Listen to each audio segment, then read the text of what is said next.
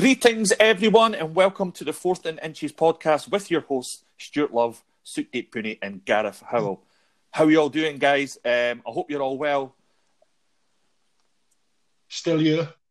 Every day above ground to win, mate. Still here. Still going. How did you get on at Top Man today? Did you get your Steelers jacket? Oh, did I get on a what? Did you get your Pittsburgh Steelers jacket today out of Top Man? It's Dorothy Perkins, mate, I told you. What a jacket that is. That's quality. Honest to God. Anyone, go to Claypool's video that he put up of him unboxing what the Steelers store sent him, and his old man's got a jacket, and it is swag, big time. I'm having it. You bought one already, haven't you? Yeah, I ordered one earlier today. It was like $117, so it was like 100 quid. Just $100, yeah, just $110. Just bought one, like, yeah, whatever. Yeah, it came out my kid's savings, so... it's not from me, but... so... What's everyone on tonight? I'm having a wee cheeky Stella. Suit Deep, what are you on? I'm just trying to understand what the hell you both were saying over there. I think I need a drink after that. Should we try some Morse code or something? It's the Celtic chat, so it's all good. Yeah. Are you on the goose tonight, my friends? I'm not. It's school night tomorrow, as in I'm back to work tomorrow from home, so I've decided to just take it easy and just have my focus on the podcast and delivering the best for our listeners. I am so disappointed. What a cop-out. What a cop-out, man.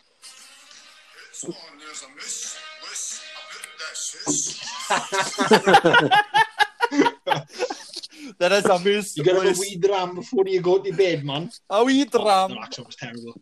Tanner Moose. Remember the name. So, absolutely. So, yeah, we'll move swiftly on to the NFL news. And I think it's actually really cool that I just seen earlier that Amazon are getting to stream a full Thursday night game. I think it's a testament to what the NFL are doing, trying to grow the game, especially in these times when you're starting to look at all the leagues that are closing.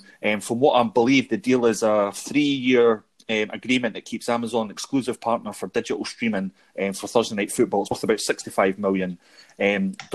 I've seen a lot of negativity lately on Facebook and Twitter and the rest of it that, you know, why did Roger Goodell go ahead with the draft? But for me, it brought fans together again. You know, with all these leagues closing down and the uncertainty, I thought it was a really good thing. And I think Roger Goodell was, really also, cool. Stu? Yeah.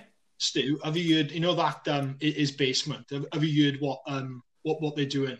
They're auctioning an opportunity to watch Monday Night Football with the commish in his fan cave, and the top bidder is Dave Portnoy from Barstool Sports, who is a mad gambler. It's up to what is it, 200K, something like that. So his rumors are he's going to turn that. Is he going to be closed and all this kind of thing? So I agree. I think Goodell. I think he had a bit of a dodgy start, first couple of picks. I don't know. It looked a bit awkward, but after that, it just I don't know. It just went like a dream, didn't it? Fair play to the guy. Fair play. He'll still get booed next year, though. Oh, absolutely. I didn't know though he was actually doing that. That's actually really impressive. Oh, most definitely. Yeah, if you've got a spare 200K, pop it up. No props. Yeah, definitely. So, any of you guys got any news you'd like to contribute before we start moving on to our next section? Yeah, so in terms of the current news in the NFL, Brashad Bielan, cornerback out of the Kansas City Chiefs, it looks like he's facing a 4-game suspension. Now, sort of reading into what's happened, it looks like he was caught in South Carolina consuming alcohol whilst driving, also having some marijuana in his possession as well. So it looks like that. So it's kind of I'm kind of confused by it because obviously with all the new CBA, you know, news that's come out, I thought that was sort of getting accepted, but then I guess drinking whilst driving is not a... Oh, sorry, I've just read it. He doesn't even have a driver's license, so that explains it. Oh, my God. For what I heard on NFL Network earlier, though, as well, is he's claiming that someone threw a blunt into his car. But the cops actually got access to his phone, and there was multiple messages and texts all related to marijuana. What's the odds it's Patrick Mahomes who threw the blunt? Accuracy. I don't get it. It's like, does he produce on the field? Is it legal? Did he break a law? You know, yes, marijuana is becoming legalized across several states. Like, they're building hospitals and schools with the tax revenue they're getting, but there's still a stigma attached to it. What I don't get, like, why would you even take the risk? You know, look at what, like, you're going to be earning, you know, potentially millions or hundreds of thousands of dollars. You know, for God's sake, like, just keep a lid and don't have it in the car. Just do it in your garage or something. I think with the NFL as well, with, you know, the CBA and everything being relaxed now, it's going to be minimal punishments for marijuana use. I mean, one of the best things that sticks out to me was Jeff Reinbold on the Inside Huddle podcast was like, okay, the average player lasts, 3-4 years in the NFL if they're lucky. Some guys get to go 10 years, 20 years. Just do everything you can to make top dollar, be committed, professional. Then afterwards, go as wild as you want. Go absolutely off the rails. But, you know, to get into the NFL is a lottery itself. To be selected, the talent is just insane. So when these guys make it, then they just go off on one. I'll never get my head around it at all. But finishing up on that, Gareth, you got anything you'd like to add? I got a bit of news, but it plays into my favourite bit of news. It plays into what I'm going to talk about at Green Bay later on. Brett Favre has come out and he's predicted... So, you know, Mr. Green Bay himself, and he's predicted that Rodgers will leave the Packers and finish his career somewhere else after they pick Love. Has he said that? He said it big time. Wow. He's come out. He said Rodgers got every right to be disappointed. He's criticised LaFleur for trading up and then picking Love.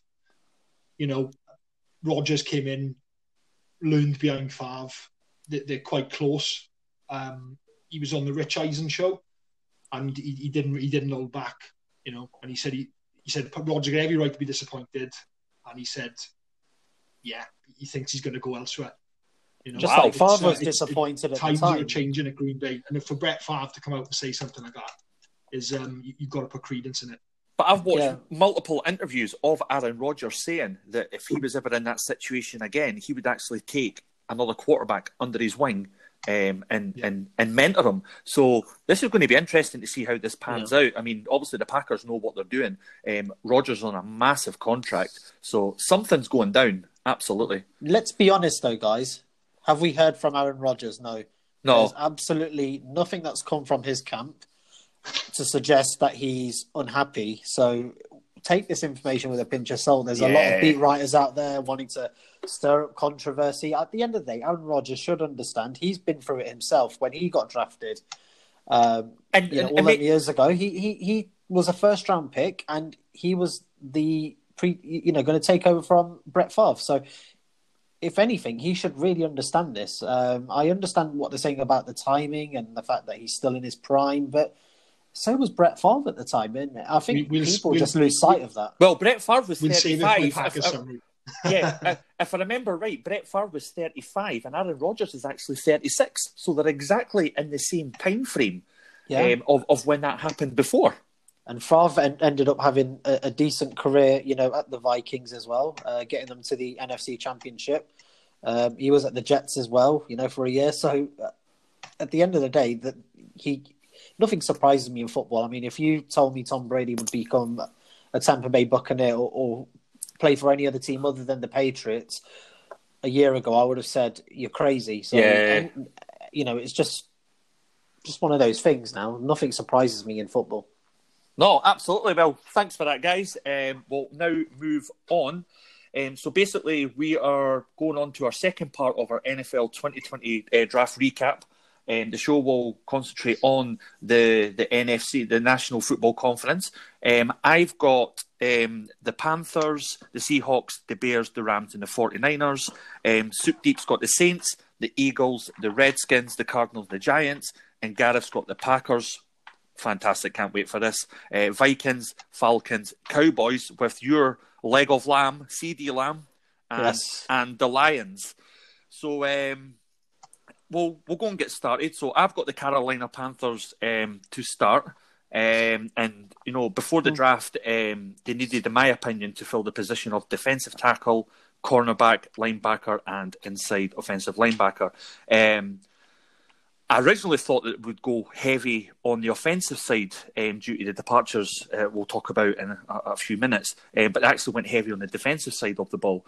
Round one, they went for defensive tackle Derrick Brown. Round two, they went for my man, which is, it was fate, Yetur Gross-Matos. They went for safety. Yeah. They went for Jeremy. Yeah, they went for cornerback Troy Pride. Round five, they went for Kenny Robinson. They went for a defensive tackle. As we know, the Panthers, they're in rebuild mode now. Ron Rivera leaving, Cam Newton's now away, Greg Olsen's now away to the Seahawks, Luke Kuechly retiring. So I expected the Panthers, as I said just earlier, to go on the offensive side of things. But we'll look at facts. The 2019 defence was horrendous at times. I mean, it was really painful to watch. And going forward, the Panthers needed to heavily invest draft picks defensively. They absolutely nailed that. They needed to get younger, faster on the defensive side of things, and that's exactly what they did just last weekend. I mean, I won't argue that they should have also focused some of their picks on adding to their offensive line, but I can't knock them too much for focusing on repairing a very broken defence as efficiently as they did. For me personally, I fell in love with the Derrick Brown pick. I think a monster defensive tackle to pair with Kaywan Shorts was a smart move, and I think he'll be well worth the first round selection for years to come. I'm also a big fan of the selection of Yetur Gross-Matos. I'm never going to let this down because the Panthers needed to be able to replace Mario Addison and Wes Horton at the defensive end, and I believe Gross-Matos will be able to do that. Another guy that I loved was Jeremy Chin. He's a ball player. I watched a bit of tape on him today. He is a monster of a specimen. He's an athlete. He's extremely fast and agile. And it's about time the Panthers had an athletic, fast safety on the roster. Troy Pride Jr. is also a super fast player. I like the decision to take him in the fourth round. Kenny Robinson Jr.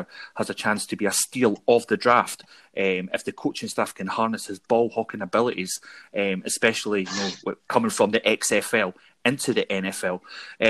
As we were talking about earlier, the Panthers were really smart in taking rotational nose tackle in the sixth round. I think Matt Rhule and Phil Snow are well acquainted with Bravion Roy, and I feel he's a value pick in the sixth round, and I'll trust exactly what they say. The Panthers went from having no depth on the defensive interior to having a solid rotation of players in just one weekend. It's crazy. And I'm sure the Panthers fans are really excited about this going forward. Overall, I like what the Panthers did. The seventh round, it was a bit shady. They took Stanley Thomas Oliver. He may not even make the team.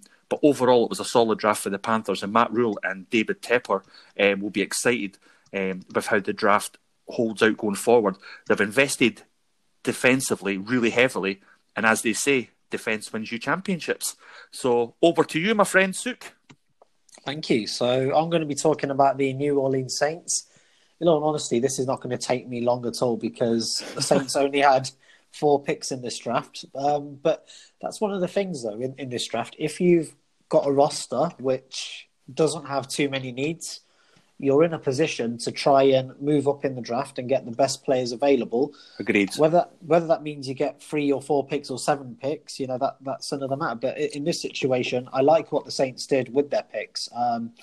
So they first started off and got centre Cesar Ruiz out of Michigan. It did kind of catch me a bit off guard, if I'm being honest, because they only drafted Eric McCoy last year. But, they could potentially use him as a guard. So he could end up being, a very good option for them. Personally speaking, I would have gone linebacker whilst Patrick Queen was still available. And I know I've mentioned it in the previous podcast. I felt that linebacker could have been an option for them. But that brings me on to the next pick they sort of made, which was to get Zack Baun. Now, they moved up to get Zack Baun in the third round. Considering I had him mocked in the first round, I'm pretty sure, Gareth, you did as well, least late first, early second round. So to get an outside linebacker in the third round of Zack Baun's calibre is absolutely fantastic. So no complaints for me from what the Saints did. And at the end, they also got another tight end in Adam Troutman. He was ranked in many draft boards as the number one tight end in the draft. Now, you could argue, really, did they need tight end? But then you look at the way these NFL systems are now. They sort of play two tight ends now. It is becoming very common, you know, so to have him sort of team with Jared Cook, you've also got Josh Hill there. They've got a pretty solid roster, to be honest. Look at defensive end, corner. I think these are one of the complete rosters in the NFL. And obviously with getting my boy Jameis Winston now, hopefully when Drew Brees messes up in the playoffs, Jameis can pick up the pieces. No, very well put. I was actually watching NFL Network earlier, and I was actually completely surprised to see that how little money Jameis Winston's going to earn. I mean, he's only going to earn. Do you know why? Because he throws picks. Yeah, no, but if you think about it, I mean, including all bonuses and incentives, he'll make around maybe $4 million. That's if. But he's got a signing on bonus for literally it was just over $100,000. And a few other £100,000 added on. It's just, I think going in there, we're looking at Brees possibly retiring at the end of next year. That's the big word on the street. And maybe Jameis Winston's going to use that opportunity to say, you know what, I could be your franchise quarterback. Who knows? I mean, who knows? It's an education for him at the end of the day. I think he had offers, Pittsburgh Steelers, to get more money, but he's gone for the right option, the safe option, in sort of being there, get educated from Sean Payton and Drew Brees. Just going back to, the Saints as well, in terms of the draft. Now, they did pick up Calvin Throckmorton as well, a tackle, who I had ranked sort of in the fifth round. They got him as an undrafted free agent. So, once again, the Saints are showing they mean business and they're looking at, you know, all options, even when it comes to, you know, undrafted free agents. So, you could say, in that sense, although they had 4 picks in the draft, they've ended up, in hindsight, sort of getting 5 or 6 by utilising some really good, you know, free agents. Superb. Thanks so much for that, Souk. On to you, Gareth. So my first team is the Green Bay Packers. Right. We've touched on... You know, I know that the cast you did when you were picking teams, that wasn't a fix because everyone's talking about the Packers. So coming into the draft... The questions were, do they want to protect Rodgers after Bakhtiari might be going off as a free agent and Bulaga's gone? Or do they pick a number 2 wide receiver to run with Davante Adams? They were 17th last year in passing, even with Rodgers slinging it. And this was a draft about mitigating risk for me at the top of the roster. They spent 6 of their first 7 picks on offensive players. You know, they filled positions that the Fleurs relied on in the past. Okay, Jordan Love, number 1. They traded up. This was the story of the draft for me. What are they doing? You know, we've spoken about this being the deepest draft for wideouts in years. You know, Wilson was still there at 29, who went to the Titans, and they draft a quarterback. Now, right, Rodgers is there for another 2 years. And he could even turn into another Favre and play until he's, you know, in a bloody Zimmer frame. It makes no sense to me. I think this is the worst pick of the draft. You know, he'd be feeling this because he was the first rounder, was drafted behind Favre in 2005. Does he really need to be showing Jordan Love the ropes when he wants to win Super Bowls and leave a legacy? You know, he might not be the playmaker that he always was, you know, particularly outside the pocket. But he is still, you know, he's top 3 chuckers in the league. So he's always played best when he's pissed off. So maybe that's what they were trying to do to him. I don't know. You know, for giving him some kind of boost. But it's difficult to understand why they traded up for Jordan Love and picked a quarterback behind Rodgers when there's so many other things they could have done to win the Super Bowl within the next couple of years while he's still there, you know. And he's not even a steal of 26, you know. He's got first-round potential, but if you look at the CFL analysts, he was inconsistent at Utah. You know, he made some strange throws. He needs a lot of work, you know. But LeFleur's the man to bring him on. Or he did work wonders under Shanahan with Ryan. So yeah, it's a real head scratcher for me. It's obviously one for the future. But what they pretty much are saying is they had obvious needs at wide receiver, yeah, or even at OT. But what they're saying is that they don't think. I don't know. Are they saying they think they win a Super Bowl with him in the next 2 years? I got no idea. I don't know why they picked him. I really don't. Sorry, go on, yeah. I was going to say he did digress a lot last year. I mean, I followed Jordan Love quite a bit in college. The season before last, he was absolutely fantastic, and I think he would have warranted most definitely a first-round pick. Yeah. This year, he just went on some other level in a negative way, and I just can't for the life of me understand what happened to him, but he's... Yeah. I think he's got the potential there. I think they're sort of blaming it more on the system he had, you know. So hopefully he can pick up. I mean, they were saying the same about Patrick Mahomes a few years back, you know. Throws too many interceptions. It's just a gunslinger. Has got nothing else in his repertoire. So you just don't know. Yeah.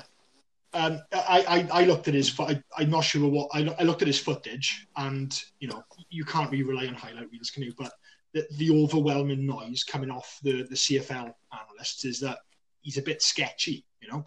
LeFleur's obviously seen something in it. You know, you can't really argue with the guy. He's got a really good record of bringing quarterbacks on, or maybe not quarterbacks, but certainly he's an offensive coordinator. So he must have seen something, you know, and I know we say that he isn't right, you know, but I just really honestly do not understand why they didn't give Rodgers more tools to go deeper. Yeah, but there we are. Yeah. They did actually pick other people as well. The second pick was a bit of a head scratcher as well. AJ Dillon, running back out of Boston College. Oh God! They're basically saying to Aaron Jones that, you know, we think you're really you're going to be really good next year, but we can't really afford you after that. And, you know, I might be looking into it too much because, you know, Dillon's. Dillon's a beast on the inside. If you look at his footage, so it's a really it's a 1-2 hit with what they've already got with Jones. So yeah, but that's a bit of a weird one as well. But the pick I did like was Hussein Deguara. I think I pronounced that right. LeFleur's always loved his tight ends like Stefanski, but I think it says a lot about this year's draft that like a third or fourth rated tight end went, you know, 94th pick. So thinking back, I remember year in they wanted Austin Hooper from the Browns. I don't know what come of that if they signed him, but it makes sense that they drafted fairly high to compensate. And they've re-signed Mercedes Lewis as well, but he's near his end. So yeah, I like that pick, but. The Green Bay's whole draft was about Jordan Love, and I don't understand it. Thanks for that, buddy. That was really good insight. On my next selection, I've got the Seattle Seahawks. So the Seattle Seahawks started the 2020 draft needing, for me, an edge, an inside offensive linebacker, offensive tackle, and wide receiver. Number one going, they took Jordan Brooks, inside linebacker, Darrell Taylor, offensive linebacker. Number three, Damien Lewis, offensive guard. They took Colby Parkinson, tight end. DJ Dallas, running back. At five, they took Alton Robinson. At six, they took Freddie Swain. And at seven, they took Stephen Sullivan. So that was 8 picks in total. Just for anyone listening in here, the Seattle Seahawks received 3 compensatory selections after losing Errol Thomas, Shamar Stevens and Justin Coleman in free agency. Seattle also received 2 picks as a result of Frank Clark and Nick Vannett's departures. The Seahawks needed that compensation to address needs on the offensive and defensive line, as well as edge, safety and running back.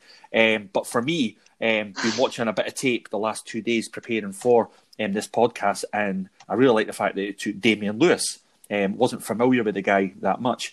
I mean, it was a tough call, however. I gave the edge to Lewis due to the immediate impact he should have in Seattle's front. Quarterback Russell Wilson was under pressure a hell of a lot last year, and Lewis can help fill the Seahawks' need to give their franchise passer more protection. Lewis could become a starter by year two, but Pete Carroll hasn't ruled out the rookie starting in year one. I was watching on NFL Network earlier. Lewis' primary competition is Haynes. That was last year's fourth-round pick who started the final game of the season after missing the first half of the year while on the PUP or the PUP list. Seattle's secondary is also really, really thin, and I think general manager John Schneider chose not to add help from this year's draft. And the Seahawks did address the pass rush, which was last in the NFL in sacks, 28, best in only the Dolphins to 23. I only just found that out earlier after doing a bit of research on PFF, where I get a lot of my information. Taylor can rush the passer sufficiently, but he needs to figure out how to maximise his natural gifts. Brooks is an explosive linebacker who does an excellent job of rushing on the inside. It's been some time since the Seattle Seahawks spent a premium pick on a cornerback. Stephen Sullivan, collegiate reps and production were limited. However, by the seventh round, teams are looking for measurables, players who fit their height, weight, speed, perimeters that had other issues causing them to fall down the board. Sullivan fits that description 100%. He's a former wide receiver who has good size. I mean, he's an absolute monster. He's actually taller than me. He's 6'5", 260 pounds. He ran a 4.6-second 40-yard dash at the NFL Scouting Combine. The Seahawks did draft Parkinson earlier, but Wilson needs as many weapons as he can get, particularly at the tight end. So overall for me with the Seahawks, they were nearly last in the league at getting pressure and still won 9 games. Schneider and Coach Pete Carroll should feel pretty good about the pass rush. Added Taylor in the second round and Robinson in the fifth. Robinson has juice off the edge, and Taylor will need to take a step and maximise his potential. If Seattle can get him there, and the secondary will absolutely 100% reap the benefits. If the Seahawks can also shore up an interior line with Wilson at the trigger, the sky is the limit, man. It's looking so good. So I will just finish up there. Over to my good boy Sook. Who have you got, buddy? I got the Eagles. Way! So, yeah, this will be an interesting one. So,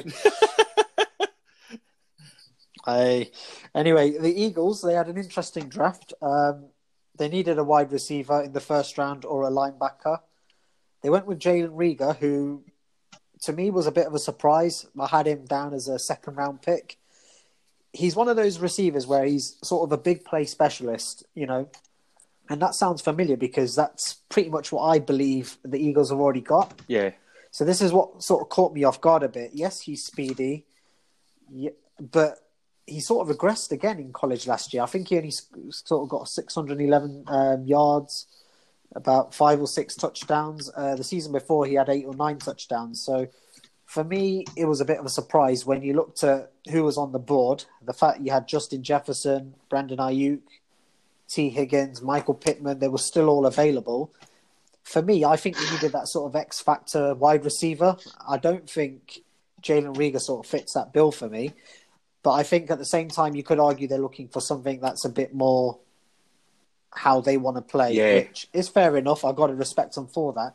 The only problem I have with that is I honestly think they could have got him in the second round. And if that's the case, then why not just simply get your linebacker in the first round, either move up and then get Reagor in the second round, and then you're all set. You know, it could have been flipped up the other side. But they chose not to do that.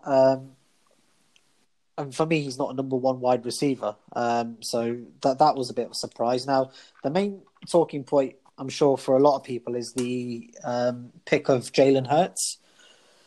Now, I know I've... It's such an ironic name, Hurts, like, given who he's behind. Wentz Hurts. Yeah. Exactly. So, with this, I know I've said they could have potentially looked at linebacker and then wide receiver, or you know... But I don't think this is a bad pick from an Eagles standpoint. I think this pick has come under sort of a lot of criticism. From a lot of factors. Now, I'm just trying to sort of go into why I think this is. So, for me, I think it's a good move because if you look at last season when the Eagles got to the playoffs, how did the Eagles end up losing to the Seahawks? What was the sole reason for that? It was Carson Wentz. Can't even get my words out today.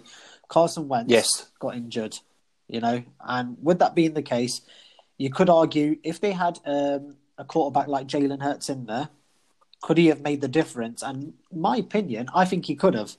I think in that situation, if Jalen Hurts is under center, when Carson Wentz goes down, I would have trusted him to go ahead and win the game for them. You know, I don't think I can say that about any of the sort of other quarterbacks that are on their roster at the time. And I think the way the Eagles are sort of looking at it is, if Wentz does go down, you know, even if it's for a short period, if they can get Jalen Hurts playing a few games and he's a success, they build, you know, trade value for him at the end of the day. Because let's face it, Wentz isn't going anywhere. He's just signed a massive contract. This is primarily used for Jalen Hurts to either get traded and they get more picks, or just be there as a stopgap while Wentz is recovering from whatever injury he's going to get next. In terms of my favourite pick, Davion Taylor, linebacker out of Colorado. They certainly needed linebacker. Although, like I said, I think they should have gone ahead and got Patrick Queen sooner rather than going for him. But for me, they killed the third day of the draft. I thought it was such a good draft in the third day. There's so much upside in these picks.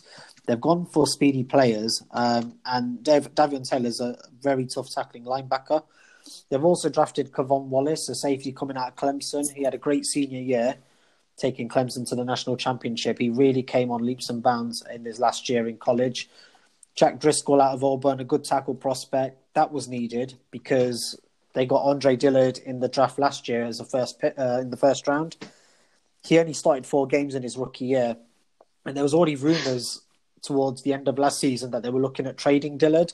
So if that's the case, then you got Jack Driscoll, and then what else do? You get Prince Tega-Wanogo to double up on that position. So from the Eagles' perspective, if you get it wrong with Dillard, you've got 2 more chances at trying to get someone to sort of compete and play alongside Lane Johnson.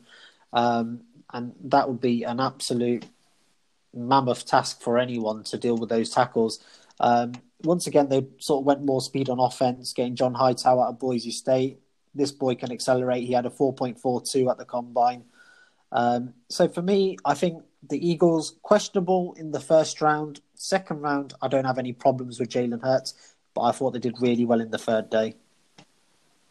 No, thanks for that, Suk. What's also interesting to look at is, if you look at the Aaron Rodgers and Jordan Love situation, and then you look at the Carson Wentz, and you look at that situation, both teams have absolutely, you know, looked at getting a replacement quarterback because, you know, if Carson Wentz gets injured, it's first man in. You know, if Aaron Rodgers gets injured, it's first man in. So it's just going to be interesting to see just how that quarterback situation pans out over the next year. No, I completely agree, Stuart. It's going to be very exciting. Yeah. Well, thanks so much for your insight there, buddy. Over to you, Big G. So I've got the Vikings next. Pick City. It was fairly straightforward from a team perspective at the top of the roster. Diggs has gone and Xavier Rhodes, 2 huge players for them. 15 picks. Yeah, Mike Zimmer's phone was like the bloody bat phone. So they took 15 picks. That's unbelievable. So they traded 22 and 156 from the Bills as part of the Diggs trade. They took 31, 115, 176 from the 49ers on the day. 130, 169, 203, and 244 from the Saints, and 225 from the Ravens. Right? So if I start talking about, well, it's impossible to talk about how each pick fits into the roster, and because there's just so many players, right? So I'll just keep it short and snappy. They picked well at 1, 2, and 3. So Justin Jefferson, wide receiver, LSU. You know, he was. I'm really surprised that he didn't go until 22. I've got to be honest. I'd still be annoyed as a Vikings fan, though. You know, and I said this about the Jags as well, but all the players they let go and then are just bringing in to replace them. You know, you trade Diggs. You trade Diggs, and you draft Jefferson's a slot receiver. He was the quintessential slot receiver at LSU. Burrow was throwing him things, chucking him balls in the slot all day long. I think he only took like 5 or 6 passes outside the slot. You know, he's not used to running wide routes. So I think Janoko's got his work cut out. You know, and also I looked into how Minnesota usually deploy wide receivers, and it's normally a 2 wide out set.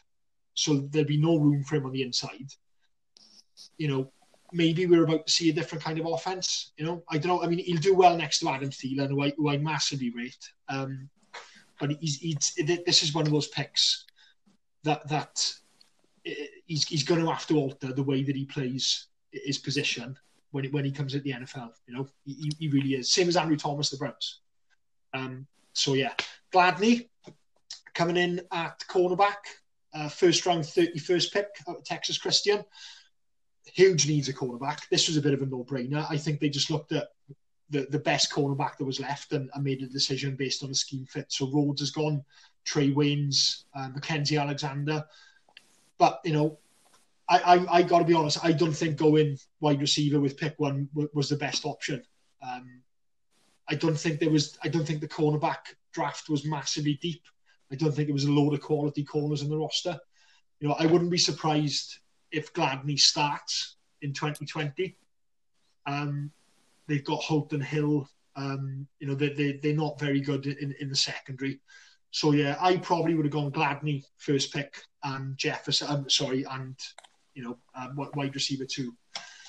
So Ezra Cleveland came in in round 2, pick 58, offensive tackle at Boise State. Could it mean bye-bye for Riley Reid, or is it Reif? What's his name? What's their tackle? Is it Riley Reid or Riley Reid? Yeah. Is it? Riley Reid, yeah. This was a nailed-on scheme fit. If you look at how he played in college, he's a perfect fit for the way that the Vikings block. They got a zone blocking scheme. He's really athletic. He's a really, really good pass blocker as well, but he does need to get stronger by all accounts. So he's going to have some difficulties with some of those bigger ends and edges. James Lynch was my pick of the Vikings draft. So 4th round, 130th pick, defensive tackle at Baylor. He was Baylor's all-time career leader in sacks, 22. Yeah, he's versatile, really powerful guy. They need a better interior pass rush. He had 13.5 sacks, 20 tackles for a loss in his last season. I looked into why he went so late, and I couldn't really figure it out. So I think 1, 2, 3, 4, they've drafted really well. But again, I would have gone corner 1 and wide receiver 2. But I think James Lynch can be a really good player if they bring him on correctly. That's it. That's awesome. Thank you so much for that, Gareth. So I will move on to now. I have the Chicago Bears. So I know that my good friend, awesome girl, Kimmy Walker, will be dialing in and listening to this as soon as this is released. So I hope you enjoy this. So I've got the Chicago Bears, and before the draft started, I had them needing to draft an inside defensive linebacker, a cornerback, a safety, an offensive tackle, and, of course, they needed a tight end to now get 10 tight ends, or is it 9 now? I'm just trying to think. But they've got about 10 or 9 tight ends, so that's going to be interesting to see how that pans out. So the way they drafted was pick 2, they took a guy that I absolutely love, Cole Kmet, tight ends. Watched a bit of tape on him today. Round 2 again, Jalen Johnson. Round 5, they took Trevis Gibson. Round 5, they took Kendall Vildor. Round 5, they took Darrell Mooney. Round 7, they took Arlington Hambright. And in round 7, they took Lachavis Simpson. So, as you guys will agree, after a heartbreaking loss to the Eagles in the playoffs 2 years ago, the Bears were on a path to eventually become one of the better teams in the AFC, especially with that absolutely unbelievable defence. It proved not to be the case as Chicago took a massive step back in 2019. And for me, I think you guys and even the listeners listening, Matt Nagy's play calling last year was some of the worst play calling I've seen in a long, long time, maybe ever. I don't know what was going on there. The Bears actually finished shockingly with an 8-8 record and ended up third in the NFC North. The Bears had a strong defence. It was the Bears' terrible offence that would lead the team to their fall from grace. Without a 2020 first-round pick as a result of the Khalil Mack trade with the Las Vegas Raiders, General Manager Ryan Pace and Coach Matt Nagy still had enough draft capital to improve the team via the draft. So despite raising some eyebrows with their first selection of Notre Dame tight end Cole Kmet, Chicago proceeded to put together a very impressive draft. And I must say that from adding immediate impact players in the secondary and Utah cornerback Jalen Johnson to select some potential gems on day. Utah. So like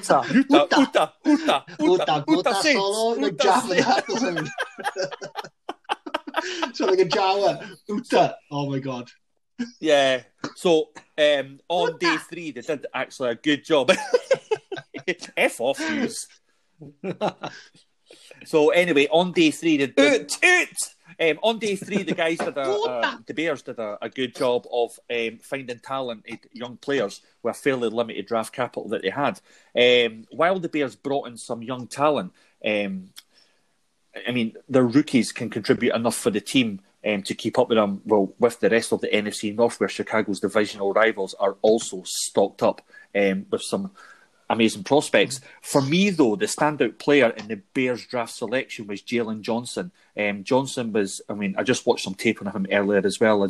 My boy. Oh, man. He was widely seen as a potential day one selection, as you'll know, Sook, and he slipped in the middle of the second round.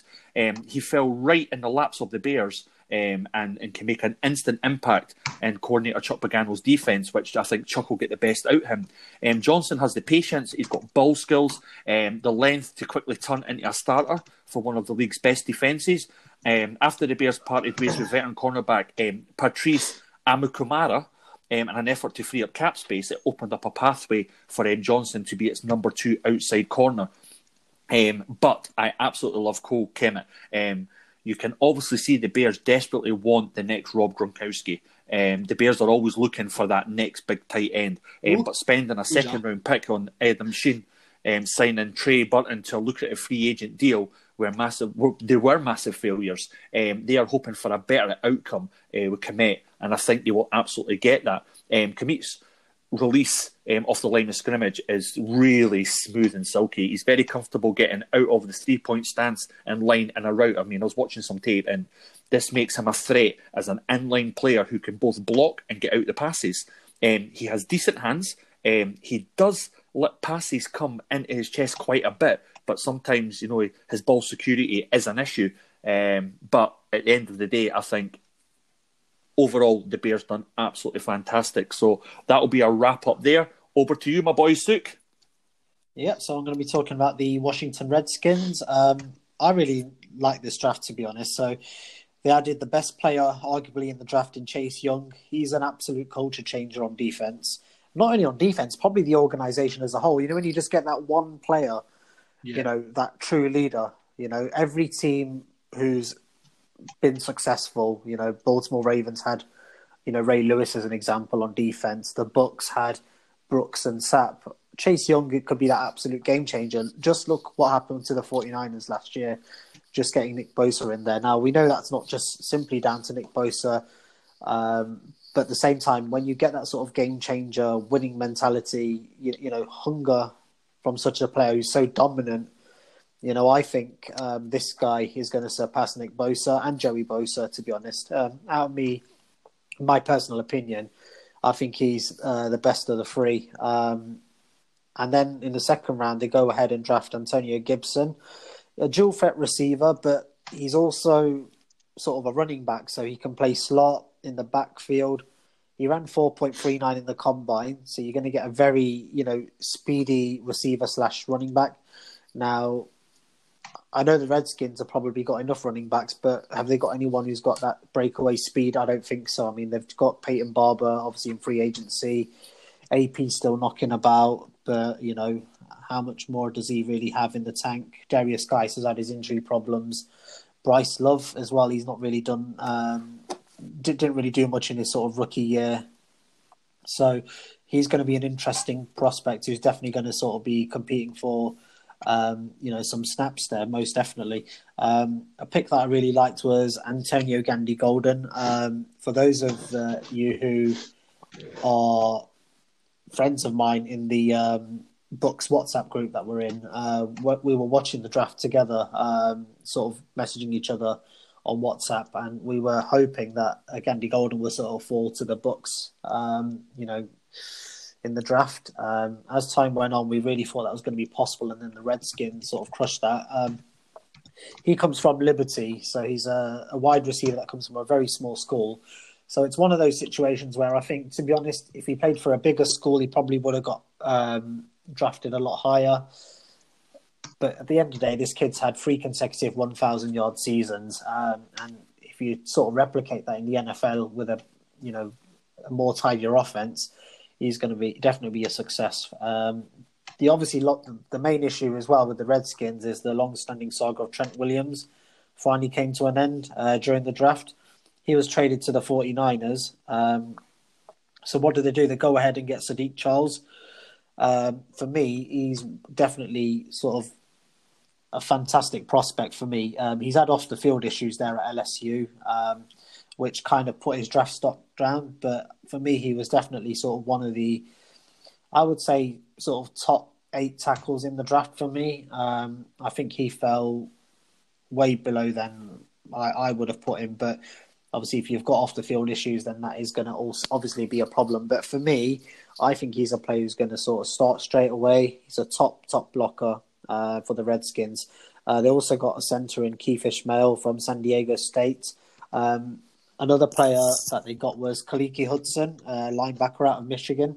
So last season, he had sort of one of his most productive seasons out of Michigan. So for me, he's also going to be someone who's going to potentially be in there for a starting position straight away. So, overall for me, it was a very good draft. I enjoyed everything from it, to be honest, from top to bottom. That's superb. Thank you so much. Who's typing away in the background? Not me. All I can hear was... Well, my mic was on mute. As well. My mic was on mute. I'll try it again. My mic was on mute. Your mic Mayock was on mute, or was it your... My mic was on mute. Right, over to you, Big G. So I got the Falcons. The Atlanta Falcons. So Trufant... gone, Beasley, linebacker gone, but massive acquisition in Todd Gurley, who completes the offense, really. He is going to be huge next year for Atlanta. How do they let him go? Matt Ryan's loving it. He's got to play action again.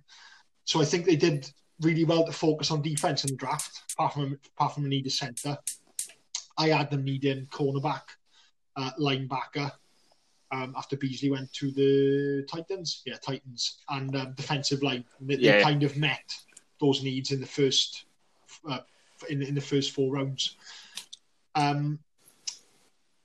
So pick 16, AJ Terrell.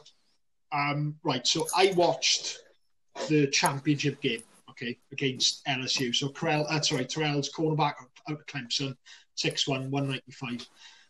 I watched the championship game against LSU where Jamar Chase, the wide receiver, he's going to be a massive prospect. He run absolute rings around him. He pushed him around. He couldn't block him. He was dropping his shoulder and getting open all the time. This was last year now. He ruined him. But and that was a big knock for him, I think, presumably. But if you take that game away, he was a real quality corner. Probably... He was up there one of the best corners in college football last year. And the Falcons secondary really struggled last season. They couldn't stop people catching the ball, He's a good scheme fit as well. He's really athletic. and Seahawks play, everyone knows they play cover three. You know what you get with Dan Quinn. He'll slot right in there. I think he's been a good player for them. I really do. Pick 47, round two, Marlon Davidson. Love this pick. Really versatile. And I don't know where they're going to play him. And I think he's one of those ones like Simmons who's just probably going to go, right, okay, you know, where can we kind of slot him in? So Dan Quinn will probably have a look at him and figure out where they're going to put him across the defensive line. So Davidson was the number two to Derrick Henry at Auburn. And the Panthers drafted him at, oh, what do they have, six or seven, wasn't it? And he was the top tackle in the draft. So I think Davidson has got, and he was more or less playing in Derrick Henry's shadow at Auburn. So if you talk about intangibles, I think he's got something to prove. I really do. They don't really have a good record at drafting D linemen. And McKinley, he hasn't really turned out to be the first rounder they expected him to be. They haven't re-signed him on his fifth-year option yet as well, although that might have changed. Do you remember his draft? Say it again, sorry. Do you remember when he got drafted? No, go on. Enlighten me. McKinney, do you remember his draft? Just YouTube it. For those of you Falcons fans who remember, he just kind of got off on one in the draft. So, well, just like whipped it out. He had a picture of his gram. He had his... No, so basically what happened was, like, no, God bless him. So it was meant to be in a good way. He had a picture of his sort of, I shouldn't be laughing now. He had a picture of his dead grandma, right. Bless her, and he got a bit too emotional. Right. So he was, he got up on stage, gave Roger Goodell a massive hug, and then he just started screaming, "We're going to get to the quarterback! Oh my God. We're going to get to the quarterback!" And he just started swearing. Yeah. He's like, "Fuck yeah, we're going to get to the quarterback," yeah. And all this, you know, like really fuggish. And then Deion Sanders, you know, when he comes up for those interviews with the players, he's like, "I just want you to channel that energy and calm down." I think what he wanted to say was just shut the fuck up, man. And what are you doing? I love watching people getting pumped, though. I got to be honest, mate. If I was drafted first round in a draft, it's the most I just woke up naked. I'd be like, have a look at when Mark Williams, the Welsh wizard, won the World Snooker Championship a couple of years ago. He did a press conference naked. I'd be so pumped if I was drafted first round. God knows what I'd be like. Much love to McKinley. Honestly, guys, YouTube after this. Oh, it's brilliant, yeah. So another good thing about Davidson as well, it'd be interesting to see how they play him next to Grady Jarrett. Is he going to play in the end? Is he going to play inside, you know? But I think he's a good pick. But coming in at third round, 78th pick, Matt Hennessy, centre, out the Temple. Big man, 6'4", 307. Alex Mack is sort of on his way out. Falcons fans could probably shed a bit more light than that, but it seems to me that he's not the centre he once was, and he's been a rock for them. He's got to be mid-30s now, coming towards the end of the season. So Hennessy's loving it. You know, it's ideal for him. He'll probably start the year after next, and he's got one of the top centres in the division or the conference to learn from as well, you know. So, I think they had a good draft. The Falcons, there is question marks about Terrell, though. It appears that there are people that don't rate it. They can't get over that LSU game. They don't think he's going to be able to, you know, compete with the top wideouts in the division or the conference. But, you know, I'm not sure. I think he's a quality prospect, and I don't think there was anything wrong with picking him. And Davidson's really versatile, and Dan Quinn will work wonders on him. So, yeah, that's the Falcons. Thank you so much for that, Big G. So I will move on to the Los Angeles Rams. I'm actually under pressure now as Suck Deep son. Karut is a huge Rams fan. Karut? It's Karut. Karut. I'm Scottish. Yuta. Sorry for swearing there. I'll bleep that out. What was I love it. It's Karut. I absolutely love it. It's Karut. How do you say that in English? Okay, Karut. Stu, it's easy, man. Karut. I can't do it. It's easy, mate. I can't. I love it. Do you know, Stu, do you know what you remind me of? You know that woman in Fact Fighters in Little Britain who couldn't pronounce people's names properly, even though they were really obvious. You're like, my God. Like, Gareth, do you want to try it? No. What you said. There we are. What you said. No, I want Gareth to try it. No, come on, Gareth. No, it's not my team. It's not my team. I refuse to try it. My son, you're going to offend my son now. You're going to really offend my son. Kiru. I've got one for the Cowboys. I know, at least you're trying, pick 146. At least you're trying. I'll pronounce him. Come on, Gareth. Just do it. Just say it. Kiru. No. Stop bullying me. Wow. You're a spoiled sport. Sorry, Kiru. Anyway, I've had the pleasure of meeting Suk's son, I think twice now. I think, was he there for the Raiders? No, I wasn't there for the Raiders. So. You were there with the Raiders when me, you and Ollie cleaned up. Oh, sorry. I thought you meant this year. Yeah, the year before. Yeah. No, he wasn't there. No, you've only met him when it was Bengals. Just the Bengals. I'm positive I met him before, but... no. So anyway... I'll start back again. So obviously I'm under pressure because Suit Deep's son, Kerut, is a huge Rams fan. So I hope, obviously, I'm going to give you some insight, buddy, and I know your father's going to let you listen to this. And I hope you can come on the podcast next week, actually, and I'll ask you some lovely little questions. Before the draft, though, I had them needing an edge, an inside offensive linebacker, offensive tackle, and wide receiver. For me personally, though, the Rams had an eventful offseason. I mean, I think they've done absolutely really well. I mean, they parted with two players that had been an integral part of the prior success in wide receivers Brandon Cooks and running back Todd Gurley. Naturally, heading into the 2020 NFL draft, filling those holes was a top pick, especially for Sean McVay. Los Angeles needed to add the benefit on the field and be more flexible with its salary cap. The Rams' goal was to address the needs of edge, linebacker, defensive back, and with 9 picks, there was a good opportunity to add some quality players. So, the 2020 draft picks were coming in the first round at 52 was, and I'm doing this for Kerut, Cam Akers, running back Florida State. I mean, he thrived behind a terrible offensive line.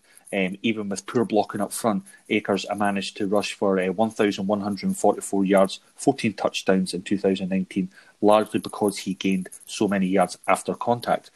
Going on to Van Jefferson, which I find a bit of an interesting pick, at 57, wide receiver Florida. He's a terrific route runner. Jefferson shouldn't have that problem. Being the son of a former NFL receiver, it'd be interesting to see if you guys know who he is. Go on. I did know this, and that's completely gone. No. Was he a wide receiver? I'll ask you at the end of the show, and we'll recap on that. But here's a sampling of his ability to run routes, allowing him to win 1-to-1, despite not being the fastest or quickest guy. I remember who it was. Yeah. We'll hit that at the end of the show. Yeah, I'll test your knowledge. Number 84, Terrell Lewis, edge, Alabama. He's long-limbed. I mean, he's such powerful. I mean, he's a monster rusher who can get at the quarterback and stack up the blockers against the run. I was watching a bit of NFL Network earlier, and I used PFF because I've got the pro membership. The analyst raved about the Rams pick at number 84, and it's easy to see why. He compares favourably to Chandler Jones when healthy. Number 104 pick was Terrell Burgess, safety, Utah. He can play anywhere. Utah Saints. He can play anywhere in the secondary. The number 136 pick was Bryson Hopkins, tight end of Purdue. Oh my God! Hopkins could be what the Rams hoped Gerald Everett could have become. But at the NFL Combine this year, this is where he ranked among the tight ends in the key drill. So 40-yard dash was second with 4.66, vertical jump 10th with 33.5, broad jump 8th at 116.0, three cone 8th, 7.25, and the short shuffle 4th. at 4.28. So with the 199th pick, Jordan Fuller, safety, Ohio State, QBs really get tested him in coverage. As a pro subscription, I mean, I love PFF and I want to thank them so much because I pay it. It's about £200 for a year, but the data you can actually pull off that website is absolutely incredible. And although he was taken in the sixth round, Fuller was a solid player for Ohio State who was really tested or beaten coverage. And according to PFF, Fuller was the only targeted once every 32 coverage snaps. We'll move on to the 234th pitch, which was Clay Johnson, linebacker, Baylor. No one is going to mistake Johnson for Corey Linton in coverage, but he's really, a good run defender in the middle of the field. Last season, he ranked 31st amongst all college defenders in run defense grade. Again, according to PFF, where I get that source. On a 248 is Sam Sloman, kicker, Miami. Now, this is a guy I absolutely love, and I don't know if you've watched much about this guy. Suit Deep, I mean, I know you're big into college football, but without a shadow of a doubt, he was the best kicker in college football last season. Again, Pro Football Focus. Yeah! Pro Football Focus gave him the best field goal grade of any kicker in college football last season, particularly because he was 11 for 14 from beyond 40 yards. That was a troublesome distance for Greg Zuerlein in 2019. So perhaps Solomon can improve the Rams from that range. Do you want to jump in there, or you? I'm a Blankenship guy. They're based on, yes, last season. He may have had the better record, but overall, sort of going on 3 seasons, Blankenship's number 1 for me. Very Georgia. Very interesting. Going on to 250 is Tremaine Ancrum, guard, Clemson. He's gone up against NFL caliber pass rushers, which will help him in the transition into the NFL, where he will likely play guard. For me, though, I love the Terrell Burgess pick. The Rams got good value for Burgess. He will likely become their starting safety by year 2, the way it's looking at. I mean, I was listening to Ian Rappaport and a few other guys today, Andrew Siciliano, and they were saying that he's an immediate contributor at the nickel slot. Burgess is a former cornerback who has coverage upside. He'll be a 4-phase core special team player if necessary. And going back to when I started is Van Jefferson. I found this a really strange pick. The 2020 draft had a deep wide receiver class, and picking up Jefferson in the second round was a mistake, if you ask me. While he is smooth, he's got fluidity, he's a really good route runner, he lacks suddenness. Jefferson does a sufficient job setting up the routes while creating separation. But, there was far better options in this draft. And just finishing up on that, the offensive line was absolutely key for the Rams. I mean, protecting the quarterback, for me, Jared Goff is not a great quarterback, and I think he'll be found out after this season. But protecting him and being able to control the line of scrimmage in the run game should be at the top of the Rams' priority list. Their best linesman, Andrew Whitworth, is almost 40 years old. So although Los Angeles didn't have a first-round pick, the tackle class was also deep. And the Rams selected a player who could have developed for a year and contributed significantly, therefore, after. So, thanks for that, guys. And moving straight on to you, Mr. Sukhdeep.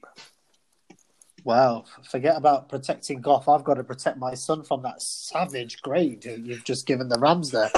God.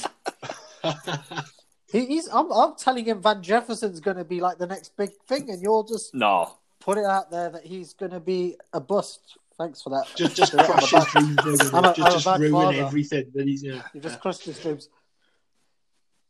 Thanks for that. I'm out of it. No, I'm joking. I'm going to move on to the Arizona Cardinals. So, as I said in one of the previous episodes in my mock draft, I said that the Cardinals had to go offensive tackle. It would have been a travesty otherwise. They had the receivers. They had DeAndre Hopkins. They had Larry Fitzgerald, who's my favourite receiver of all time. So I didn't understand any logic for them to take a wide receiver, and they needed to protect Kyler Murray. So they got Isaiah Simmons, linebacker out of Clemson. Very clever. So I'll be honest for me, it was difficult to pass up on a player of Simmons' calibre, if I'm being perfectly honest. He is most definitely a top five player in the draft. I said earlier, it only sort of makes sense if he went to a team who knows how they're going to use him and you know, use his ability and traits and get the best out of him. Now, the good news is the Arizona Cardinals have already come out and said that they're going to sort of put him in as a linebacker, so an outside linebacker. So he's got the potential to be a successor to Chandler Jones. What better person to learn from than Chandler Jones as well? And I'm sure you guys would agree for me. He's over the course of the last five seasons, he's been sort of one of the best sort of linebackers in the NFL. And at the same time as well, if you want to put him in the safety position, you have Budda Baker. You even have sort of Patrick Peterson, who I know plays corner, but someone who he can sort of learn off. There's so many leaders in this Cardinals defense that he could sort of learn from.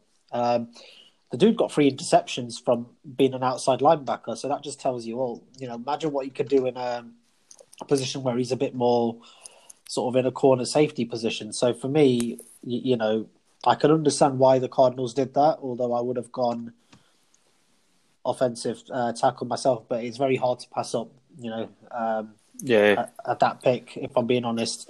Fast, fantastic athlete, explosive, 6'4". He's just a prototypical NFL defensive player for me. Now, on the plus side, though, they did get an offensive tackle in the 3rd round, and it's someone who I had mocked in the first, early 2nd rounds in Josh Jones.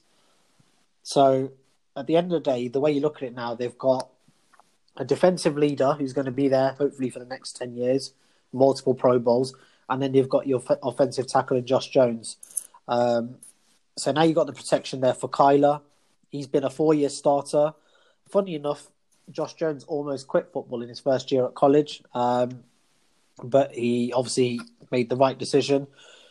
He really came out in the Senior Bowl practice, and credit to the Cardinals, you know, they've managed to get a game changer on defense and now protection for Kyler. So for me, that was very good. A pick that I also enjoyed was Lekki Fotu, defensive tackle. Does anyone want to guess where he's from? No, go on. Utah.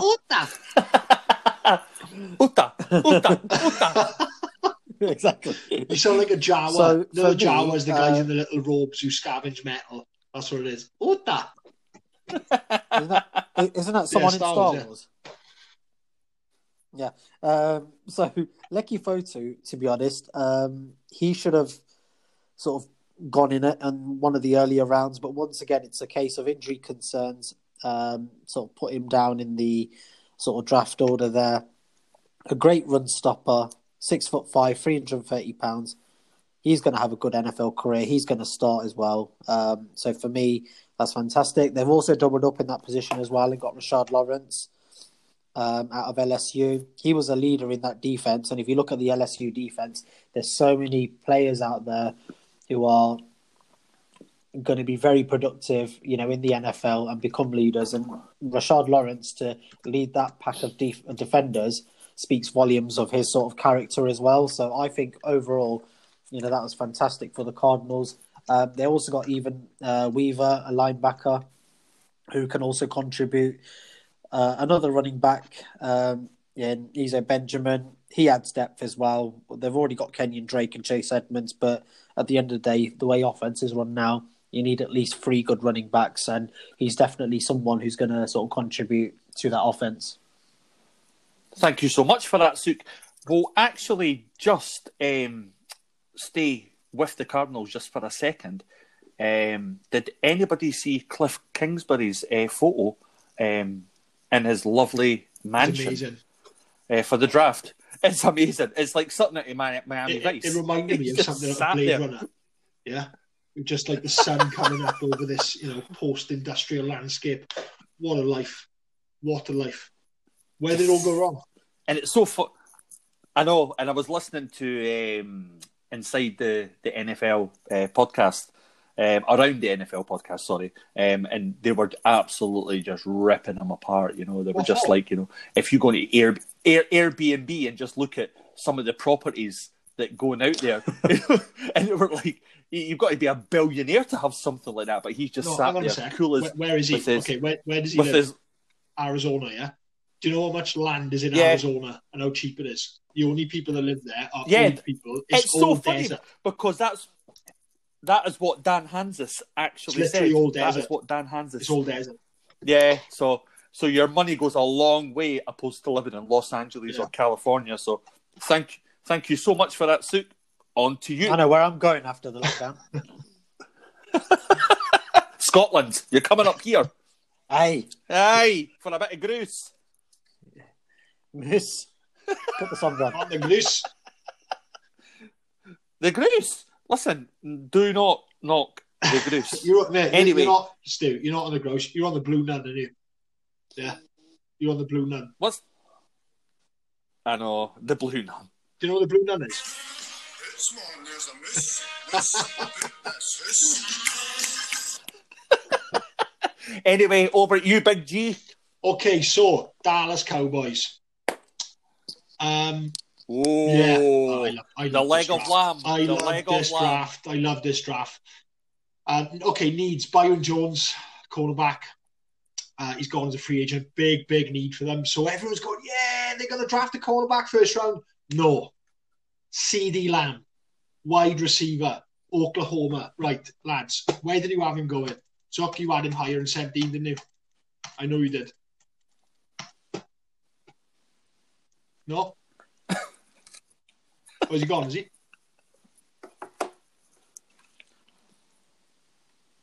Zuck, are you here? Yeah, man. Yeah, he's here. What? He's here, man. He's just on the grouse. I'm just listening. Well, intently. If you're listening intently, where did you have CeeDee Lamb going? I had him going. I was thinking I had him going to the Jets with you. That's right. Yeah, you had him high as well, Stu, didn't you?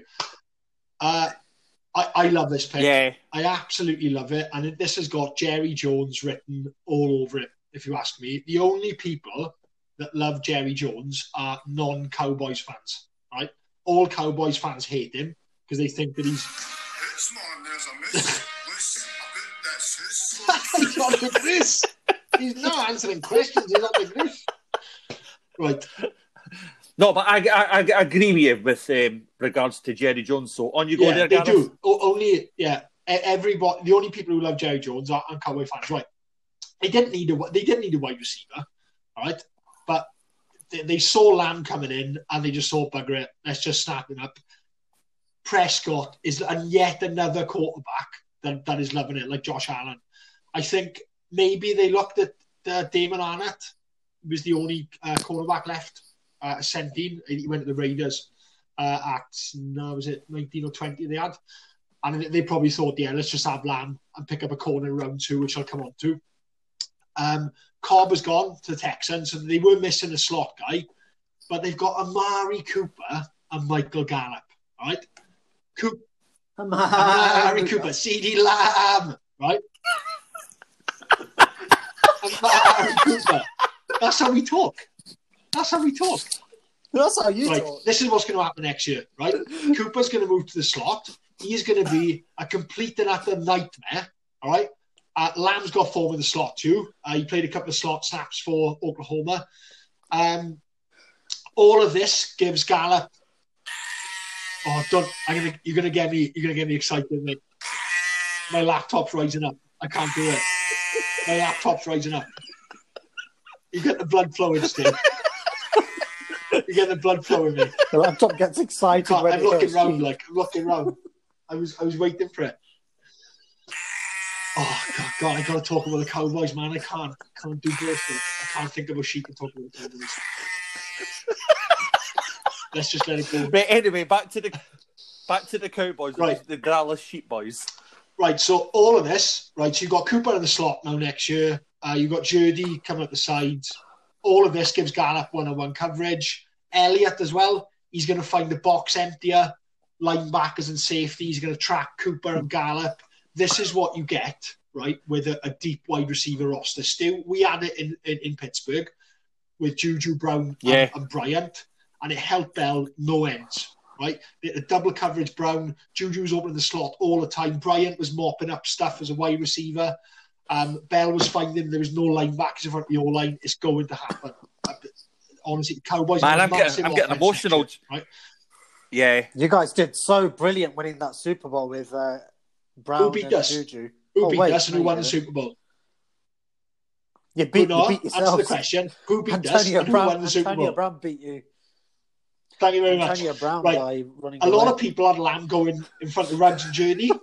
We all did. But I think this is going to be 1,000-yard receiving trio, Mike McCarthy's first year. The last one, who was the last 1,000-yard receiving trio? Answers on a postcard, 2008 Cardinals.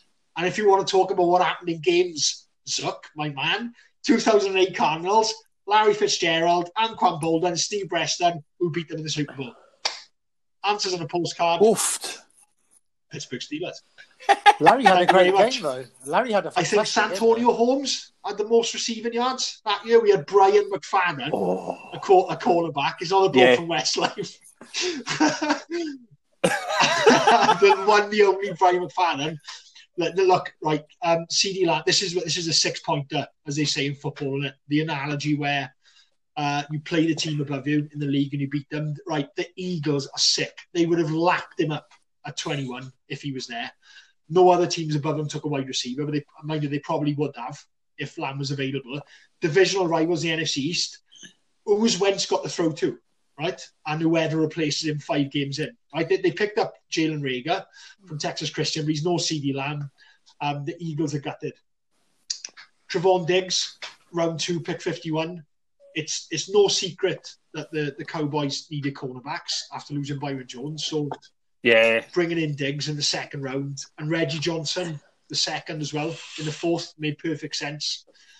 Diggs is another prospect that fell in the second round, and I don't understand why he was a second round pick. He's so physical, he's so athletic. He's like Marvin Davidson, the defensive lineman, who came in the second round for the Falcons. I'm really surprised he went second round. Oh, I love him. He's. Did you see that video with Trevon Diggs? Trevon Diggs, yeah. Did you see that video with his with Stefan posted on his Instagram? Oh, it's so emotional. It's very emotional, What was it? A letter to his little brother.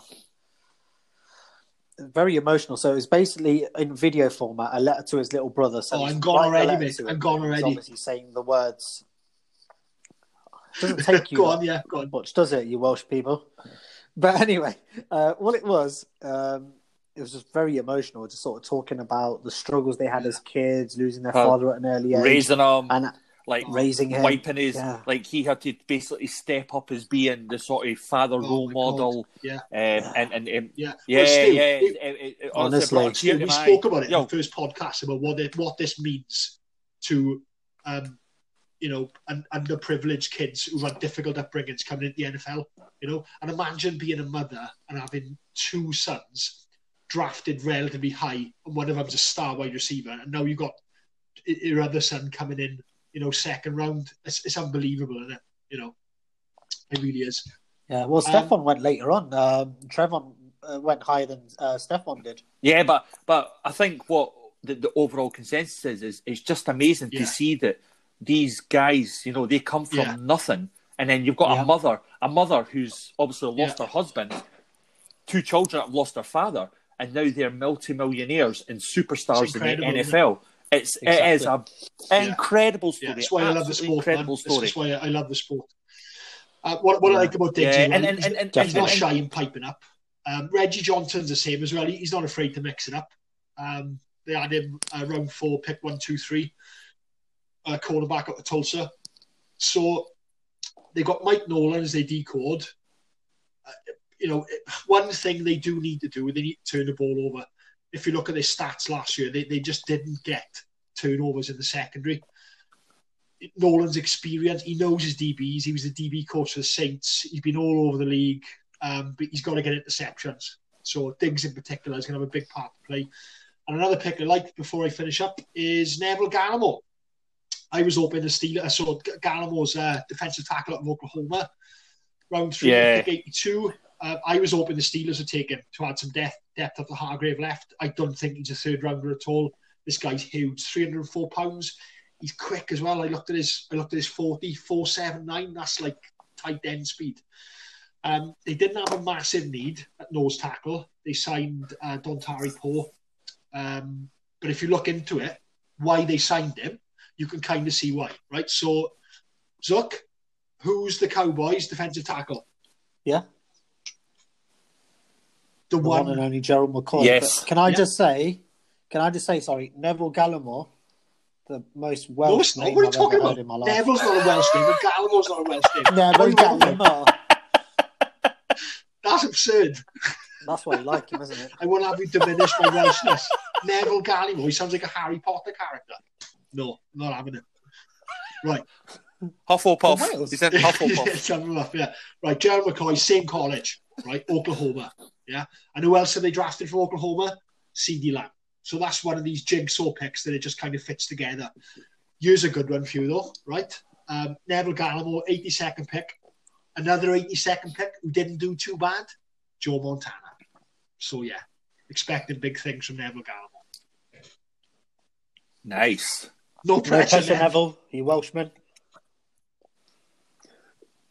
Absolutely. Neville Gallimore. Yeah. Right, anyway, we shall move on with this podcast. I'll be keeping this one short and sweet. For my next pick, I've got the San Francisco 49ers. The 49ers were pretty quiet in the 2020 NFL draft, but when you're coming off a Super Bowl appearance and retain a large bulk of your roster, there aren't too many moves that you can actually make. The 49ers got a near-perfect replacement for DeForest Buckner, whom they traded to add an extra first-round pick with South Carolina defensive tackle Javon Kinlaw.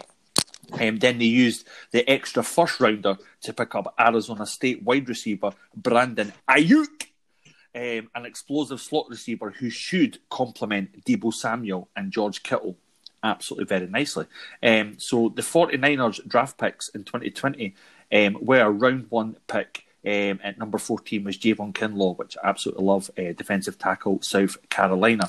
The San Franciscos did select Javon Kinlaw, and he moves to join a formidable group of defensive linemen in San Francisco. There'll be big shoes to fill on the 49ers front. They used the pick to acquire for veteran defensive lineman DeForest Buckner to scoop up his replacement, Kinlaw's explosiveness and ability to shoot gaps to allow him to shine and thrive as a disruptive presence in the middle of protection schemes.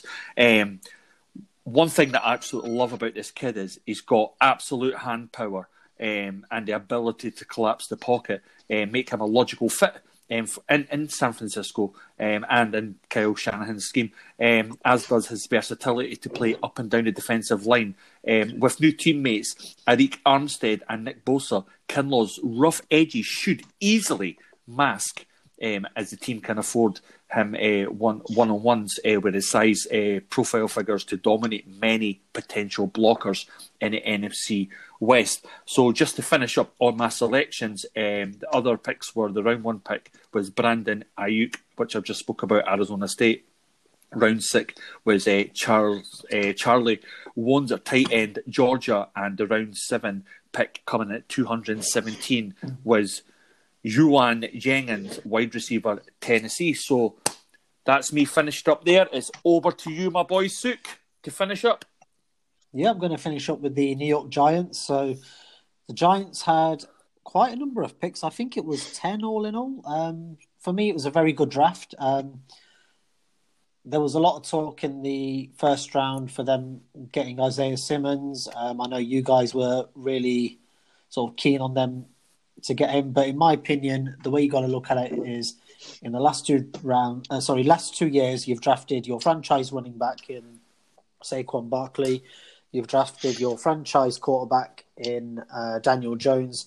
What do you need to do? You need to protect him. Now, they're not getting any younger, obviously, on the offensive line. Nate Solder, I think he's coming on to being around 32 years old now. So he's sort of at the end of his tether with, the NFL. So getting someone like Andrew Thomas, for me, wasn't my number one tackle off the board, but he certainly is someone who's got experience in the college game and probably is going to be the player who's going to be able to adapt to the NFL more quicker than the other three in Wirfs, Wills and Mekhi Becton. Although I don't think he's going to have the better career of the four, he's certainly ready to play straight away. They double up on that position as well. So, there's been a lot of that this year in the draft, to be honest, where they pick one player in a position and they double up on it just to make sure. So they got Matt Pert as well from Connecticut. He's another sort of offensive tackle who I had drafted in the third round. Went at the right time, in my opinion. He's definitely going to add competition. And when I guess Nate Solder's time's up, those two will be there in the tackle positions. You've already got Will Hernandez at guard. They actually did get another guard in Shane Lemieux from Oregon as well, another player that I'm really keen on, like. But obviously one of the main talking points was them getting Xavier McKinney in the second round. A lot of people had Xavier McKinney sort of going in the first round of the draft. I did mention I wasn't sort of keen on the safety prospects in the draft. Now, had you told me that McKinney would fall to the Giants, I would not have believed you, to be honest. It did caught me a bit by surprise. I had McKinney going to the 49ers in the 31st pick, I believe. So for the Giants, that is a massive coup to get him, in the safety position there. Definitely a position of need for them. They did draft Julian Love, a free safety, last year. They've got a strong safety in Jabril Peppers. So there's added competition there. They've also got James Bradbury now in corner. So I'm liking their backfield, to be honest. DeAndre Baker, who did struggle last year. So hopefully their secondary can improve in the upcoming season. They also drafted Darnay Holmes from UCLA. Wow, they're quite stacked, to be honest, at that position. Just looking at it on paper, just seems like they're going to be pretty decent in the secondary. Yeah. Now. I know you guys mentioned, obviously, the linebacker position. Now, funny enough, they went three in a row. So with the 183rd, 218th and 238th pick, they went for linebacker. So they got Cam Brown of Penn State, Carter Coughlin of Minnesota and TJ Brunson of South Carolina. Now, they're not obviously players that, sort of spring out as being sort of immediate starters, but I do think they're going to be contributors, for the Giants. I think you have to be when you're already stacked with a poor roster. I think even sort of the 5th or 6th round draft picks in this situation are going to get a look in. They did get O'Shane Zimenez last year as outside linebacker. So, for me, there's a lot of competition there for them. They just got to find the best sort of combination to go through it. Thank you so much there, Suk. So we will move on to the Detroit Lions, but I'm sorry, Gareth, I'm going to have to jump in here. I love the Lions only because when I was growing up at 7-year-old, when I was introduced to the NFL, my father was over in Medicine Hat, Canada. We'd come home with VHS videos. Every time he came back to Scotland, it was Terry Bradshaw, either Steelers. But in around 91, 92, I found a VHS video of Barry Sanders. God, what was he doing? It was one of those dodgy videos. I just fell in love with the guy. No. I just fell in love with Barry Sanders. So I've always had this, it's another podcast we'll talk about, but everyone has a second team. If you're from the UK, you have a second team, but in America, nobody has a second team. It's almost like soccer in America. They'll love Man United, they'll love their second team will be Chelsea. My second team would have been the Detroit Lions, and then a third would have been Indianapolis Colts because I love Andrew Luck. But instead of talking SHIT, we'll move on. So the Lions, if I remember right, they were coming off a 3-12 in one season. It's a massive, massive season now for Matt Patricia, General Manager Bob Quinn and that regime. If I remember right, I'm just thinking Jeffrey Okudah came off the board, DeAndre Swift. Jonah Jackson. I was saying, on you go, Gareth. You're right there. They had a nightmare last year. They finished last in passing yards allowed, so the needs are obvious. They need a cornerback to back up Trufant, and they needed an edge rusher. I mean, I had them drafting cornerback, edge, and running back in the first three, and they picked all the three in the first three rounds. They went to Cuda, cornerback, Ohio State, pick three. He was the last of the kind of guaranteed picks, and then after him, people started drafting offensive tackles. They went DeAndre Swift, second round, 35th pick, 5'8", really short, kind of Le'Veon Bell-esque running back out of Georgia. And then Julian Aquara from Notre Dame, round three, pick 67. So I'll just love do those three. I mean, I absolutely love... Okudah was a no-brainer after Trufant went. You know, he was the... He's behind Burrow and Chase Young. He was the last of the guaranteed ones. It's just a perfect fit for them, though. Yeah, the Detroit Lions play man coverage. You know what you're getting with them, but to play man, you need solid corners. So if you're going to play man more or less 75% of the time, then you need solid corners who can stick to wide receivers like glue. Matt Patricia played a lot of man in New England, and he wants to bring that kind of football into Detroit. You know, Okudah isn't Stephon Gilmore like he had in New England. But I've looked at his videos and he's so agile, this guy. Also, the fact that I looked into the last corners don't get drafted 1, 2, 3 generally. The last top three corner, you have to go all the way back to Shawn Springs in '97, who was drafted with the Seahawks, and he actually finished his career in New England, and that says a lot. But he's got the potential to be a true elite man coverage corner. He's got the perfect mentor in Matt Patricia, who knows man coverage inside out. So the fact that they had to draft him, really. He was such a shit-hot player. But he's a perfect fit, and I'm really interested into how he's going to improve. Interested to see how he's going to improve the Lions' passing yards allowed next year, because someone's got to do it. So they're lucky that they aren't the third pick, really. So DeAndre Swift, pick 35, second round. You know, people take the mick out of the Dolphins for having no quarterback since Marino, but who have the Lions had at running back since Sanders? I honestly don't know. Who have they had? When did he retire? 20-odd, was it? 20-something years ago? So they're rolling the dice again. Yeah. They've got 5 on the depth chart. They picked another one, Jason Huntley, 5th round, pick 172 out of New Mexico State. So, I mean, yeah, you know, just why not? Innit? So something's got to work out for him. And Julian Aquara, defensive end, round 3, pick 67, joins his brother Romeo on the defensive line. He's more of a pass rusher. And if it was me, I probably would have gone edge over running back in the second round and picked who was the edge rusher left in the second round? Come on. Your mate. Yetur Gross-Matos could have ended up with the Lions. Yeah. Oh, there's Curtis Weaver as well. If they'd have gone edge rusher, and decided they need... I think they're going to apply to Roger Goodell and say, we need 10 running backs because some of us got to work. We need the new Barry Sanders. So, yeah, I probably would have gone edge rather than running back. But, you know, there you go. Who am I? Jonah Jackson's a really good guard out of Ohio State as well. There was injury worries about him. He dropped low to 75th. But I think he's going to be a good player. And they picked another guard as well.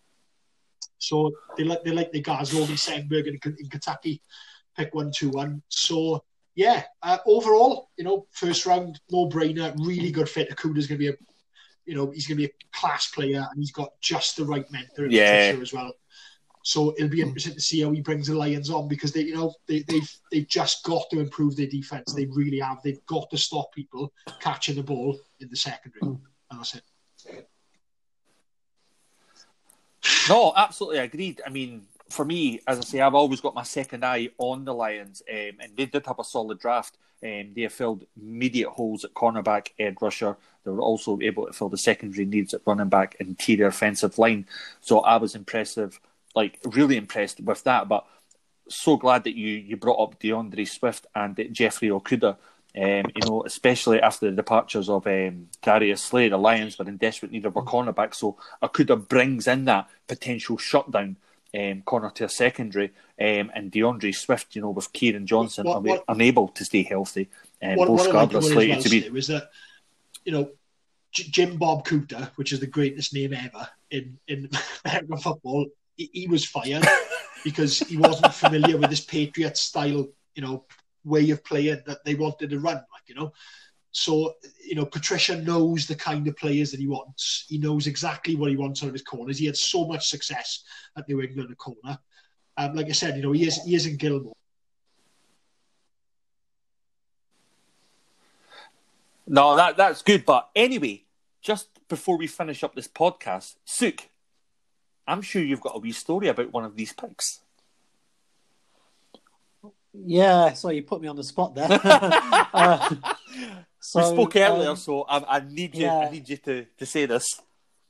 Yeah, so we did a mock draft with some of the sort of college football guys. So we've got a Facebook group.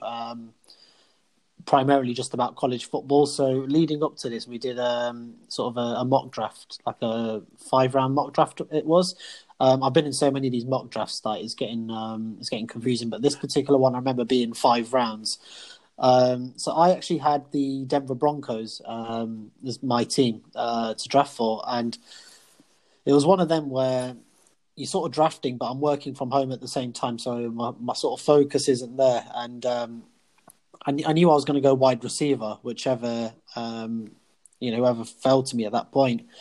And the Lions, who they picked in the 5th round, wide receiver Quintus Cephus from Wisconsin. I ended up picking him for the Broncos, only then to realise that the actual wide receiver that I really, really wanted was still on there. So it was one of them where we're having the chat, I confirm it, and they put the deal through to say that...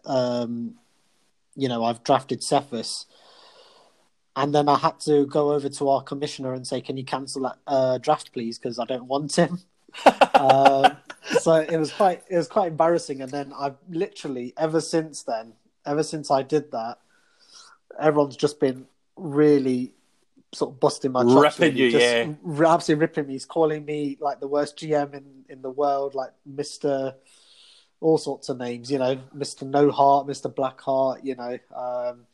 So it was quite interesting. I remember when you got drafted to the Lions, I must have received about 20 text messages saying, your boy's been drafted. And I was like, thank God for that, you know. So that's brilliant, man. Thanks for sharing that. But guys, that is us done for tonight. Thank you so much for this 2-part series on the show. It's been so much fun. It's been a bit of a stress as well. I mean, it's been a crazy, if you think about it, it's a week tomorrow since the draft started. And we've done our mock drafts, we've done our recaps, we've done our 2nd part recaps. So, again, I thank you so much for your time, your dedication and your insight and analytics, because without you guys, this can't happen. So, anybody got anything to say before we close out? No, I just want to get some, needed rest now, to be honest. It has been, like I said, I mean, a lot of work does go into this. I know we have sort of a laugh and a joke, but the amount of, when we say we watch tape and when we say we sort of looked at PFF and did this research, we certainly did. And, some of us, like myself, watch college football year in, year out. I know Gareth sort of, you get more into it when draft season comes along. So in order for you guys to sort of catch up to these players, you guys have done incredible.